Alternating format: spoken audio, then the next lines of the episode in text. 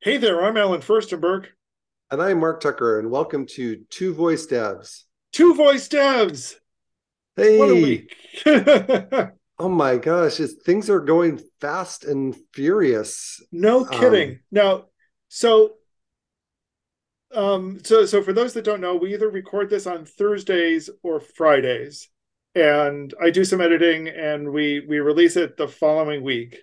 What aired uh previous was uh, part one of an episode I recorded with Noble Ackerson um, about programming and LangChain.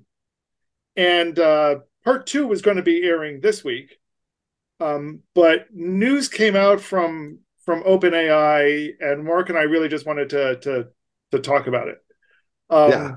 And and get it while it's hot. You know, it's it's so uh, it'll be less than a week old news by the time we actually get this uh, out into the world. Um, and that news was they've announced something they're calling ChatGPT plugins. You want to talk Yeah. about what this is? Yeah. So, um, you know, just to recap Chat GPT, um, if you get the plus version, you can get it based off of GPT-4. Um, otherwise, it's based off of uh, version 3.5. It's a natural language, you know, think of it as a, you know, a text-based interface to ask questions. Uh, but there are some limitations. Chat GPT, um, you know, the most recent version was was, trained um, in 2021 so the information is a little bit old if you you know wanted to know ask a question about uh, something specific that happened at the oscars or that's currently going on in you know march madness or any of that stuff you can't it's the information is not available to the Right. to, And- to the language model yet and it's also it it also hallucinates, so it'll just make up results sometimes. And and it's purely uh what's the way to put this? Um it's purely conversation oriented, not action oriented. Yes, you can you can well you can have it generate stuff or you can have it answer questions, but you can't really have it do anything. Right. Right. It's it's not connected to anything until plugins. Until But- plugins. So so what do what do plugins do? In, so fr- from um, from a non-programmer perspective, what do plugins do? Let's start with that. all right. So generally plugins um, allow you to extend something with some additional functionality. So a lot of times we think of as uh, plugins wrap an API and then make that API available to some other system uh, to use. And uh, a lot of times there's some sort of specification as far as a plugin must, you know, be coded a certain way or with a certain library, or it needs to meet a certain specification. Um, or it, it needs to be passed a particular JSON object and return a specific JSON object. yeah, so there's some sort of a contract, some way so Yeah. that system A uh, knows how to uh, connect with system B. So in some ways, you can think of a plugin as like an adapter, um, making something available to the system that wasn't available. Um, and what's really cool about plugins is usually over time there's some sort of a plugin library or a marketplace or something where other people uh, publish plugins and and so then you can take advantage of them or if you've got a specific purpose one of those really cool ideas and the last thing that you need to do is for to do such and such but it doesn't exist you can write your own plugin. So OpenAI's plugin system basically looks like it is allowing you to expose your own APIs to ChatGPT so that users will be able to call your API using natural conversation and get a result back in natural conversation. And your API does not need to either understand or return natural text. All you're doing is taking data and returning data. yes so you know in the cases that i gave um, more recently you could have a plugin that was about movie awards and it could have the information on the latest oscars and you could ask questions about um, movies in general or a specific um, you know, director or specific actors and get information and they could call the API to get all the information. They could get some of the information from the API, some of the information from uh, what ChatGPT knows or the sources that are already available for it, and it will put those together. Same thing with sports. Same thing like uh, stock information. Mm-hmm. So that's that's information where you can pull pull things in. But as you alluded to, you could also then make things available to have it turn on your lights or to control things right? Eventually right, so, so so here's where here's where we actually get directly into where this fits into the subject of our podcast is it's really easy to see a voice assistant built on top of this that suddenly does everything that you know alexa and a skill does or google assistant and an action did or and this is where I think its closest uh, neighbor is is Bixby and what they used to call a capsule, but they recently renamed to a service.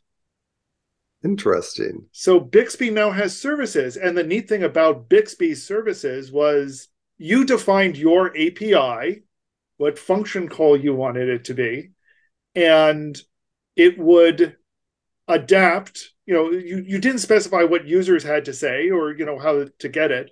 You just specified what information you provided. And bixby would figure out how to make the right calls assuming your service or capsule was enabled by that user. And we're seeing the same thing with an openai plugin you know it's going to be so that if a user has enabled your plugin and it does need to be enabled at least initially right and they make a request that ChatGPT thinks your plugin can handle, it will make the API call. And that's fascinating. It is. And and once when we get when we drill down kind of to the next level, that discovery mechanism is is what? crazy simple. Well, okay, so so there are two discovery. I mean, let, let's let's yeah yeah. Discovery is a complicated thing let's not make it sound too simple there. You know, from a user perspective, they they've kind of been vague about what the discovery process is going to be like. But initially, it looks like it's going to be uh, a list of available plugins. Yeah. So, yeah, so, you know, so, so, like some, there is no store or marketplace or uh, place right there. Yeah, necessarily to look up plugins, and they've always there to get access to even use the the existing kind of partnered or built-in plugins that are available, and we'll talk about that in just a minute. Um, you have to get on a wait list, um, and you can you, you know you can say my interest is in using plugins or my interest is in developing plugins, and uh, it seems like initially there's going to be developers sharing plugins with other developers on a limited basis to kind of try to get a feeling, test out the system but then over time, they're talking about some sort of a certification or approval process for these plugins, um, and be able to make them available on a on a on a wider scale. Yes. Uh, so so that's kind of the finding plugins for you to use. What's interesting is is that my Chat GTP and yours could have different plugins enabled, uh, sure. different sets of plugins enabled, or for like the same table reservation. I prefer open table. You prefer Google reservations or whatever it is, right? Um, for I don't know, know if they, that even exists. No, the, the face is just why am I always the Google person? I know why I'm always the Google person. Anyway, do you want to be open table? You can be open table. No, it's okay. It's okay. or um, you know, there's just if I prefer Uber and you prefer um, Lyft, you know, right? Lyft, then we could can do that. So some of those things, or like if if I'm more scientific um, approach, and that's what's important to me, I might have some plugins uh, turned on, um, like well, Wolfram or some other ones might be helpful in that situation, but somebody else might be really into books and so they might have plugins that are enabled that have to do with with books, right? Mm-hmm. I, I um, the the interesting challenge is going to be if we each have different plugins you know enabled. Well, there there are a bunch of challenges here already. The first is going to be there is no specific invocation. So you can't say ask Open Table to make a reservation. Yep. So if I have both Uber and Lyft installed and I say I need a ride, it will pick which one to use. I don't pick it unless they have some disambiguation way later. Yeah. But they haven't specified that right now. Yeah. The second, and it's kind of related to that, is they don't make any guarantees that you're going to get called at all. That is true. You know, even if you can provide information and a user does have you plugged in, they'll make the call. You know, open OpenAI ChatGPT makes a call about whether you get the call. And there, you know, so it's, you know, if you thought SEO was bad, this is just going to be a nightmare. So I, I, think there are a lot of questions still out there. And in fact, mm-hmm. everything we're talking about tonight still has a lot of questions. Um, but that level of discovery is interesting and powerful. Then there's the other discovery, which I think is really interesting. And that's as as developers. So we've kind of talked about the user experience already. As developers, um, kind of how we specify this for OpenAI. You know, uh, we register it, but after that registration, the API specification is on the website where the yeah. API is expected to be. So, so there's four. I think there's like four main parts that we probably need to talk about. In order to describe your plugin, there needs to be a manifest file. And the manifest file needs to be at a very specific location, a specific path, and, and named a specific thing. And it identifies what the name of the, the plugin is, um, images. Um, it points to an open API uh, specification, you know, Swagger before it get moved you know into more of an uh, actual specification and open api then the manifest points to the open api which that's where you specify what endpoints are available to um, chat gpt um, so that's like the second part. So we've got a manifest. We have a specification of what the service is and you, you can have lots of endpoints but only surface a few of them in this um, this open API um, file. But you can say I've got an endpoint that is going to get me team names. I've got one that's going to get me scores. I'm going to get one that's going to get me stats. Um, and those might have varying parameters. It might be a get, it might be a post. All that stuff specified in Open API. So those are kind of like the two main starter files. Okay, hang right. on, hang on. No, no, no. You confused me because it is reading through the documentation, that Oh, that is Open API. It is okay. Open API. I, I, read it once as Open AI, and I'm like, no, it's a, Open API. I read it so, every time as Open AI.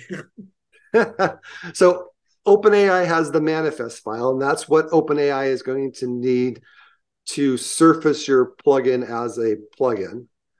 Then there's the Open API um, schema that's going to show you what the uh, what what the API looks like or what you want to surface. And it's actually the descriptions of the um, API and the endpoints and the parameters that ChatGPT is going to use at the time that it's looking up candidate uh, plugins to call. It's going to use those descriptions to determine, like, oh, I might find the answer here. And then it's going to use the description of the um, open API schema to know, oh, I need to make a call to this endpoint with a get passing these parameters. And it's going to actually execute the API for you behind the scenes and get results back. And then it's going to figure out how it's going to weave those results in. Is the the result coming back going to be just surface as a list of links? Is it going to be woven into paragraph form with other information from some someplace else? That's all chat gtp that's all left in you know so so really you are what what what it kind of specifies is um, here are the parameters that are sent in an HTTP request, either a GET or in a post with a JSON body or something. And here is what the uh, the, the the response is going to look like, and that's kind of expected to be a JSON object. It's not expected to be plain text in most yeah. cases, or certainly it's not expected to be text that will just be repeated to the user. Yes, and something that's also what it seems like, at least in what I've read, is that it doesn't seem like you have to make a special API no. to be consumed by ChatGPT. It's just like take the, the take the APIs that you have as you know as they are and surface them, and and they'll be used. Now there might come out in you know in kind of in the future maybe a best practice or like oh it does really a lot better if it's got these types of apis uh, I'm, I'm assuming if it's got a really convoluted you know nested json object that might be really you know it might be harder to consume maybe not i don't know. It, yeah. it's oh so okay so so those are the two files. Were there any other files that needed to be specified? So those are really the only two you know files from a like a specification side of things. There's obviously the file or files that's going to be your api right? In a simple form it might be a single you know right. python so, you know file that's that's going to serve up your your actual api and you know have your endpoints and but that could be in any language and hosted anywhere right so so well so as so as a coder we then need to um, make URLs available that will take stuff and return stuff. And yep. presumably behind the scenes, that's actually code. Doesn't have to be. Yeah. I mean, you know, you, you can return static stuff, but that's kind of stupid. um, but it's doable. And there, there are legitimate reasons why you might want to actually. Yep.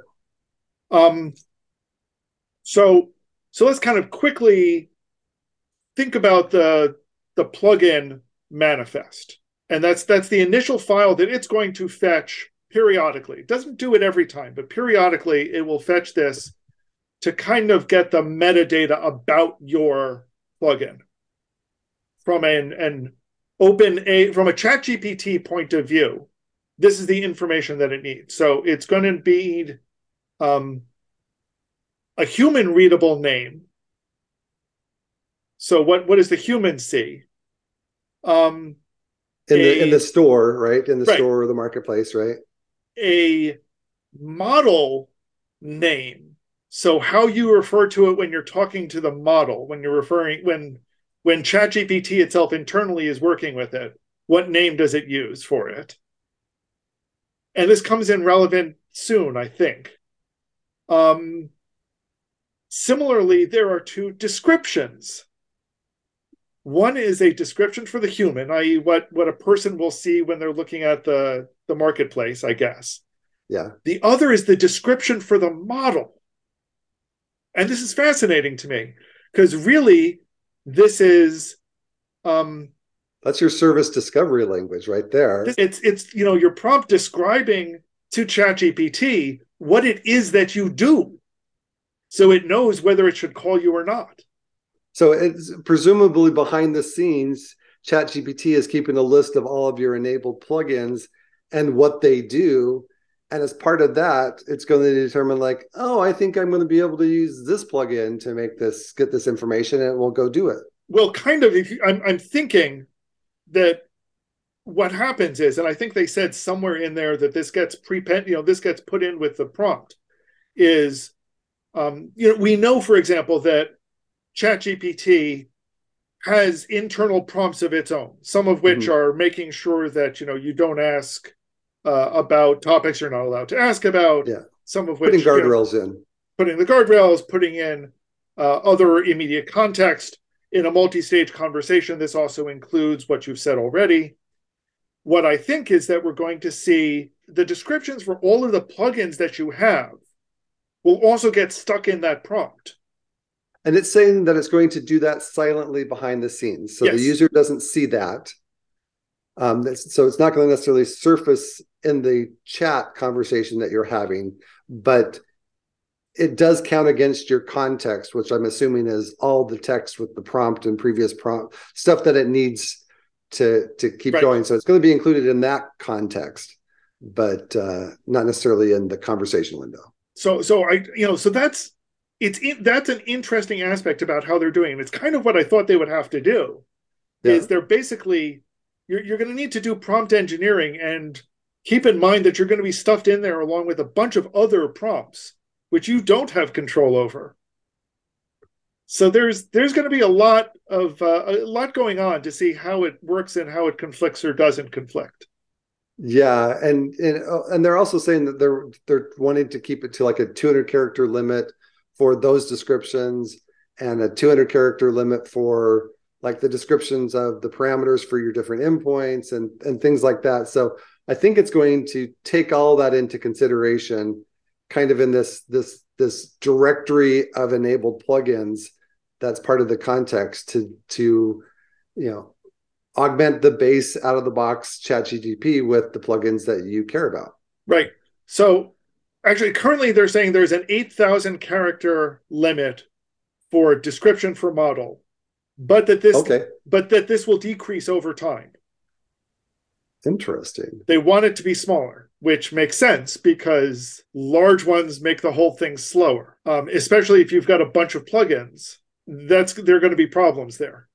Um, yeah. And then separately, there's going to be a limit on the response size, which is uh, 100k, which honestly, right now, I think will be fine. But they also want that to be smaller over time as well. I mean, 100k yeah. is pretty big you know what what's I, I think currently both Google and Alexa have smaller limits on their response bodies, and they've got a lot of other garbage in there. Yeah. hey, Phil. Um, anyway, um, so so those are the descriptions, and I think I think those are really fascinating. Yeah. Um, so like like you know because like I don't know about you, we came came from a world a while ago where it was Microsoft and XML, and there was web service discovery language where you had to try to figure out where kind of this directory of services that are out there, and you could, you know, at runtime find these services. So, comparatively, this is really easy.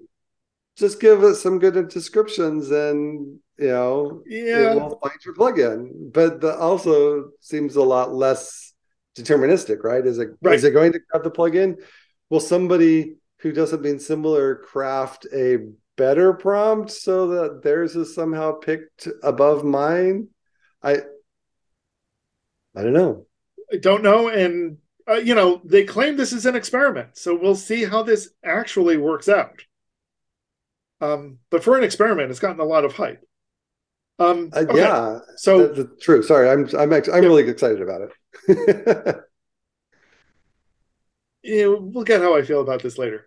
Um, so, in addition, uh, some other fairly standard stuff: uh, a logo URL for your logo, mm-hmm. contact email so that their safety and moderation team can reach out to you if necessary. Um, a URL that they call the legal info URL, which you know I am assuming is privacy service, notice yeah, and yeah. you know so that's something that will be user visible and then they've got a couple of auth indicators and some other stuff. So, which, which I'm still trying to decipher. So, so first they have a section called eight or an object in it called API, which mm-hmm. they just say is the API specification. Which is and, really going to be the path to the file, which is the Open API specification. Right. Their their example says the type open API gives a URL um, and is user authenticated. And it's not clear to me what that's supposed to mean. It, it, it, is it a public interface? Is your API public or does it require some sort of uh, OAuth authentication? And that could be, you know, client ID secret. It could be API key, uh, are some of the things that they've they've they've said. Um, right, but there's there's. I mean, I guess what's confusing to me about this is there's other parameters that are supposed to be specifying this or that that show this, and that's where I started getting confused. Yeah, I'm wondering if like if user authentication is false, then it def it doesn't even need the auth section at all, or the, you know, or, or does it, it? You know, it says auth types type none, uh, but maybe that's just you know kind of a quick way to, for it to know that if it needs to do authentication or not, and then if it does need authentication, um, then uh, then you specify more in the in the auth section is kind of what I was thinking. But okay. Uh, See, th- th- this is one of the elements of it that I think are a little vague yeah. still. That I'm, I, that I want yeah. more, you know, because somewhere else they do say you don't, you know, you don't need to have all of your APIs require authentication. You can have one that's public and one that's not. So I'm, I'm still trying to figure this out. Anyway, but that gets to the other part is the authentication schema which I thought was really interesting. They give four options for how to do this. Or yeah, and and the first is none. No if authentication. Yep. No authentication at all. If this is truly public, then you don't care. Yep. Um, the second is uh, service level. Is that what you're looking for? Yes, was service level. And this basically says you have a, a shared secret between you and OpenAI, and they will send you this shared secret. Okay. You know, there that's pretty common. It basically is a simple way to make sure that people aren't spamming your API. Yeah. Bare bones. Yeah, yeah bare bones, but but very useful. The third is what they call user level and they're clear up basic? front. No, it's it's even more bizarre than that. It's this is the sort of you know you'll you'll see this sort of thing where your website might say um, paste this token into your browser. You used to see this a lot. Um, it's useful for hardware devices, for example, where you've got minimal capabilities of of doing authentication so they'll show something on the screen and say paste this you know enter this code in mm-hmm. for obvious reasons that's not terribly secure it's yeah. also not a good user flow but there are apis that need it and use it so it's it's basically a user level token. I guess it is similar to basic auth where it's a username and password that are you know hashed once yeah. and never change. Um and it'll just send that back over and over again. And that's a li- but it's a little bit better than the service level yeah. because it changes based on each user. Each user will have a different one so this is one way that you can start knowing who your user is who's yeah and this is interesting because then it leads, of course, to the next one, and that's OAuth. Yep. So right out of the gate, they are essentially introducing account linking. That is true. So um, it says the request the um, the response type is code, so that would be author uh, authorization code grant flow, right? OAuth. Yes. All right. That that's account linking right there. Yep, that's account linking. Um, which is you know that's interesting, and you know when you when you set it up, you need to give uh, the verification token and the the you know the the client secret um, to open a to open AI. So I don't know. That's it, I'm kind of taken aback that they got that right right out of the gate, sort of right. Yeah, yeah. So, um, lots of different options for authorization. Um, so, so that also tells me there you've got some some options on connecting to your existing APIs as long as it supports one of those mechanisms. Um, and uh, it tells me a lot of things. Yeah. I mean, well, for it, I mean, one of the things that it tells me is that right out of the gate, you have accounts, and that means you can charge for accounts and charge for this service. Yeah. So we have at least a monetization option right from the get go. And you're talking about a monetization from the perspective of the plugin developer. Correct. I mean that in theory, I can require subscriptions to this. Yeah. So, you know, use your ChatGPT plugin now available for all gold level members. Brand yeah. new incentive. Um, yeah. I think it's interesting. that, that is interesting. One of the things I find really kind of amusing is, you know, if you look at, say, Google's OAuth documentation, it's many pages with many examples and many references. I know this and is Amazon's many pages, many examples, many references. Theirs is to better understand the URL structure from OAuth. Here's a short description, and it's three bullets. Yeah. I don't know. I think people are going to be scratching the, their heads on this. Yeah. Not novice users are going to be scratching their heads about that. Or sorry, well, novice developers are going to be yeah. scratching their heads with that. Um, but I think that says something that, and and there are several other indications, and you know, and that's that they're not really looking at having lots of plugins initially. Yeah, you know, there there are people who are saying this is the app store moment for ChatGPT. Well, it is sort of, but they're it's not early thinking, early days yeah. Yeah it, i mean they're not thinking in terms of how this scales up. Yeah.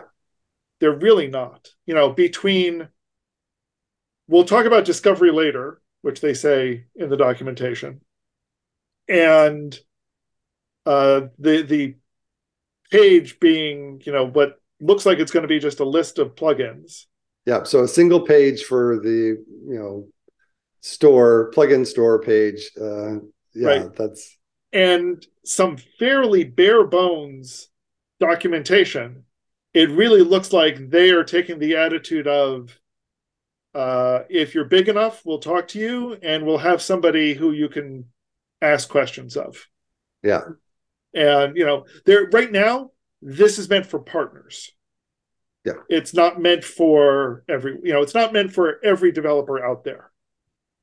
Um, and I understand why they're doing that. But if this is going to be the platform that it sounds like they want it to be, they need to open it up. And they need to do a lot of things to open it up. Um, however, the good news is they've got the monetization question already answered. Yeah. And that's well, the and, big thing that, that developers have been asking. Well, and what what surprises me is it, it didn't seem like it was that long ago that Chat ChatGPT 3.5 was out, and now 4 is out, and now they're talking plugins. It's it it seems like they're running really fast with this, oh, and right. and um and that's exciting because in some ways maybe they're you're, they're they're they're being as open, I guess, as they uh, as they can. Uh, uh, you know, as far as this is kind of where we're going but uh, we'll you know we'll have to see you know how how how they can follow it up and expand it and and and make things solid for this plugin experience. Right, and I kind of worry about this whole make things solid part. Yeah. Um, because we've seen recently that there's um, you know, things things are looking good. But definitely there's stuff going on behind the scenes that um, is not so good. You know, we see mm-hmm. that they've got they've had security issues, some of which they've talked about, and some of which they haven't. Yeah. Um, to their credit, they've been resolving a lot of them very quickly once they've been exposed. But some of them might, you know, maybe some of them shouldn't have been there in the first place. You know, if they're moving that quickly, are they paying enough attention? Yeah, for for as as powerful as this is already, there you know there is some caution you don't want you don't want the, the other extreme where you've got a problem and it's you know you put you post it on some site someplace and the the the big company might get around to it or they don't really listen to developers. It seems right. like they're very a lot more responsive. This is this is true. They are being incredibly responsive. I I give them full credit for that. So exciting, but uh, you know, I worry if they're moving a little bit too fast and not paying attention to some fundamentals like security. Um, on the other hand, it's it's really fun to see you know someone like uh, Michal post things like you know um, days since major OpenAI announcement zero. Yeah.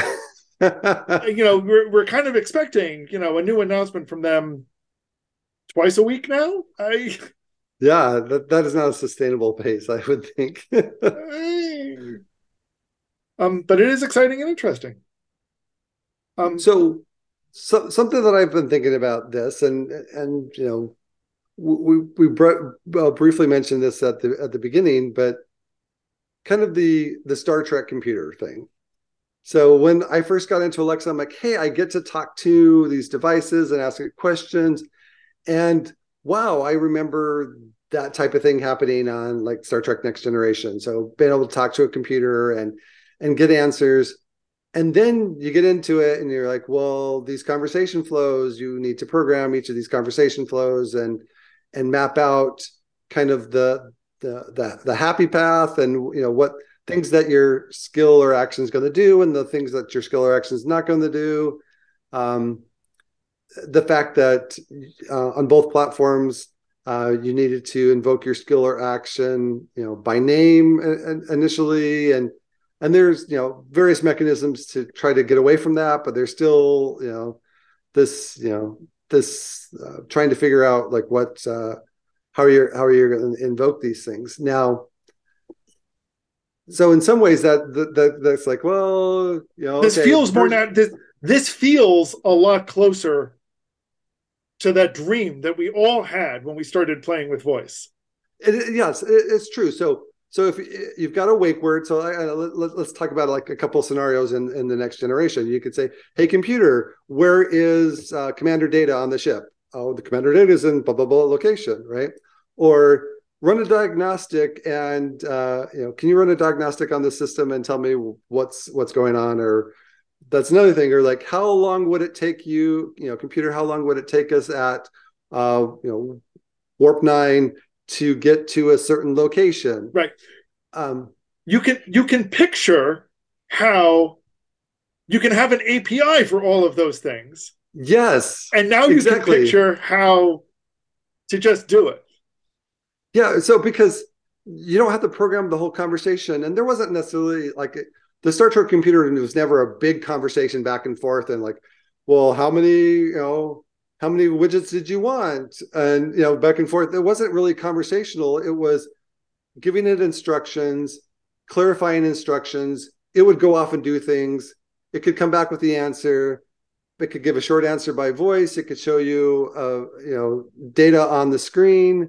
Um, so a lot of the things already exist. You've got a you've got a a, a wake word and a a voice prompt that goes into a microphone that's handled by some ASR that goes to Chat GTP, chat, sorry, Chat GPT, which then has plugins where you could imagine that there would be a plugin for reading the and, the sensor data for okay. the, the the locator to know where you know commander data is on the ship or know where your current location is in space and how long how you know fast the ship can go and how far it is to this other destination right Those or the A- sensor information right or the api for engineering or the api yep. for medical and the api for right exactly and um and then you know we'll, we'll go back to kind of to the, the what the the plugin part i wanted but like kind of to finish off that rest of that story is then that turns into uh, text to speech and display information that then is shown on on the device or is spoken. So those technologies exist. The kind of the brain in the middle is this chat GT, gpt right? And with these plugins you can think of these plugins having data it could be your own personal data um, that you just care about that's only for you mm-hmm. it could be shared with some sort of authorization level, right? Uh, the commander, you know, the captain can get lots of information. Whereas if you're an ensign, then you only get part of the information. Um, or it could be public. It could be um, sensors, uh, IoT type stuff. It, it, could be, you know, your personal history. Um, I'm, I'm going off of Star Trek now, but like, why can't I query how many items I've purchased on Amazon over the last five years and grouped by categories? Well, uh, and and here's the other interesting bit is Yep. If you say, for example, how many items have I ordered from Amazon? It may make a call to Amazon, but the API for Amazon may just say, you know, may just be a list of orders. Yep. That's okay. Your API returns that list, and ChatGPT says, well, this list has 100 items, and says to you, you've made 100 orders. Yep. So, you know, there's not necessarily a strict one to one correspondence between an API and the results you get back. For that matter, you could say things like, When was my last order? Right. Or how much more did I spend this year than last year right. on computer supplies? Right. And if it pull, you know, if it has an API to give a list of computer supplies that has results that include the date, can it figure out that answer? I don't hmm. know. Yeah, I don't know. Out. But but you would think that it would. But other things like why can't I um, have a plugin for Chat, Chat GPT for my utilities and say, you know, what was my energy consumption this month uh, compared to this time last um, mm-hmm. last year, and what was the differences in rainfall and weather? Actually, that's an excellent point. You know, so if we say things like, you know, was was my heating above normal or was my energy usage above normal for how cold it was? So okay, that's two calls. Yeah. One is to get your energy usage, the other one was to get the temperature. And then it's synthesizing the rea- the answer. Right. It could be summarizing, it could be grouping, it could be tabling, it could be, right? Okay. And then similarly, you know, you can easily imagine something saying, you know, you can easily imagine one where you say, um, what's the weather today? Well, okay. You know, we all know that's, you know, making an API call to get the weather information, which contains your zip code. But ChatGPT doesn't necessarily have your zip code. Maybe it needs to make that call to the API that does have your zip code because right. you've installed that plugin and authorized it to do so. So yeah. lots of interesting bits there then we'll see how they actually play out because we don't yeah. know if it can do this. Yeah, we don't. Yeah, we don't know. I, I what I'm I guess what I'm excited about is is that that natural language processing part the at least you know trying to make trying to understand what you said and find the relevant information in its knowledge base or knowledge bases that you've added to it and synthesizing that all together in a an answer without having each of those paths having to be programmed exactly. is really exciting because then it seems like it's a lot closer you know than we were five years ago to this everybody having their own personal star trek computer. And the thing that would be personalized is that everybody would be running their own chat gpt that would they could have their own plugins and they could surface or connect it to their own personal data that nobody else has connected to. And now, if you imagine there's some way that that's kept in the cloud or can follow you around, and now you talk to some device that's someplace that's able to make a secure connection to your, you know, Chat GPT instance, your own personal computer, um, uh, or assistant. Let's call it an assistant now. Then you it, you can ask questions wherever you're you are to this and and it's not tied to any specific you know gatekeeper of the information. It's your information. You're controlling what's in there and what's not in there and what authorization it has. Um, and then you just have a natural language uh, interface either a text or a voice um, input into that. Mm-hmm. and it's you know we, we say let's call in an assistant. Well, it's it's worth noting that ChatGPT calls in an assistant. You know, that's that's in the documentation. So yes, very interesting stuff. I think as developers, at least, you know, there's a lot that we can do. Yeah. And I, you know, there's a lot of caveats. And I think we as voice developers are in a fantastic position to start applying some of this because we already understand some of these pitfalls. We already have the questions. And I really, really hope OpenAI um, learn, you know, is learning the lessons and is talking to us about some of these. Because yes, this is you know what some of us have been doing now for five or seven, and some people far longer, yep. are building these skills, actions, services, and we understand the needs. So I, I really hope OpenAI reaches out to us and talks to us about it. All right. I, I, I agree with you. Before we go, I've got a question for you. So, how can we get started today? If well, I, step one would be you can get on the wait list to do plugins. That's kind of a that's a specific thing, but a, a bigger what what can we be doing? Um, well, I think part of the brilliancy of how they're doing it is they're just calling APIs. So we can today build those APIs. And if yeah. today, you know, if we have an idea today, we can build the APIs, we can build all of the infrastructure around that API, and then build our own front end for it. So we can either use something like LangChain and bake in how to make these API calls, and we can do that. There's it's mm-hmm.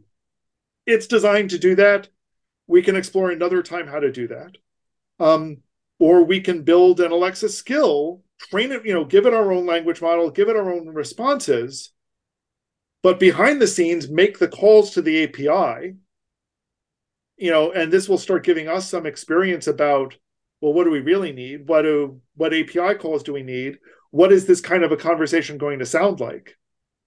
Um, so we can definitely get started with it today and I think we should. So, so, yeah, something else that I would suggest is if you're not using ChatGPT every day to just learn how to use it or explore where what it can do, I've used it for drilling down and learning different things about specific AWS services. I've used it to give me code samples on how to do something and then you know it does it's not 100% but I could take those examples. You're being generous there. yeah, yeah. But I could, I, I did something today where it was a very, a, very simple function about, about, you know 10, 15 lines.